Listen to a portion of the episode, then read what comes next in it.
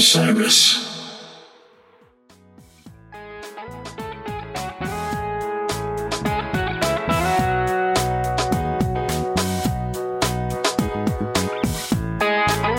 Good morning, everybody. It is Monday, February 13th. Thank you for tuning in. Uh, we, we took a day off at the end of last week and we're back. So, hope everybody's doing all right out there.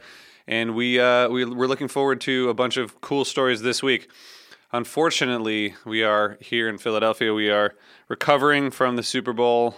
There was a disappointing end, kind of an anticlimactic end, actually, to a really good game with some kneeling and, and a potentially bad call at the end. But, you know, that's how it goes. That's part, that's part of sports. Um, but I think the whole Philadelphia area is, uh, is a little sad this morning. So, you know, go easy on us.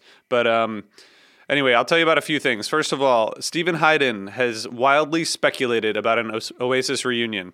So he uh, he laid out a bunch of reasons why Oasis could come back. Um, people have been waiting for this for years. If you're an Oasis fan or you think about this, uh, check out Steven's column from Uproxx. It's linked in the show notes. There's a new episode of Comes a Time with Rob and Chuck from moe. Really incredible story, as probably many of you know. Chuck Garvey su- survived a, a coma and a stroke and Rob recovered from cancer, and these guys are still going strong out there. And they have a great conversation with Mike and Oteil about uh, about moe and about the past and and the future, which is really cool. All right.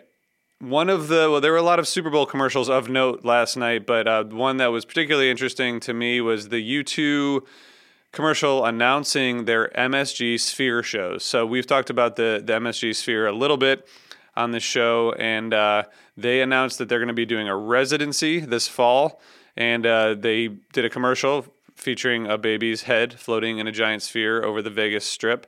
Um, and this is going to be a, a, celebration of Achtung Baby, one, my favorite U2 album actually. But this these will be U2's first live performances in four years, and um, we don't know exactly what the dates are or you know when those shows will be, but uh, we are excited to check those out. There is a link in the in the article that I'll post for information on tickets um, if you want to be informed about when you can potentially go see U2. So that should be fun. That's a, that's a whole new era for the Sphere. I'm excited to check out the Sphere and and to see see what happens. Uh, you know, see what happens out there. I'm really excited to see to see that. And lastly, we have a new episode of HF Pod live this afternoon, Monday afternoon, 4:30.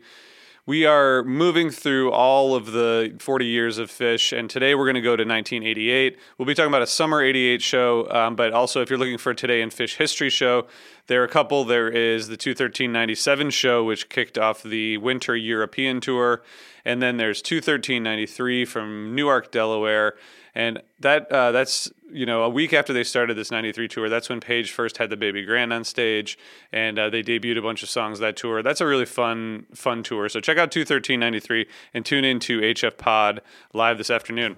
All right, we'll see you all soon. Thanks so much. Bye bye.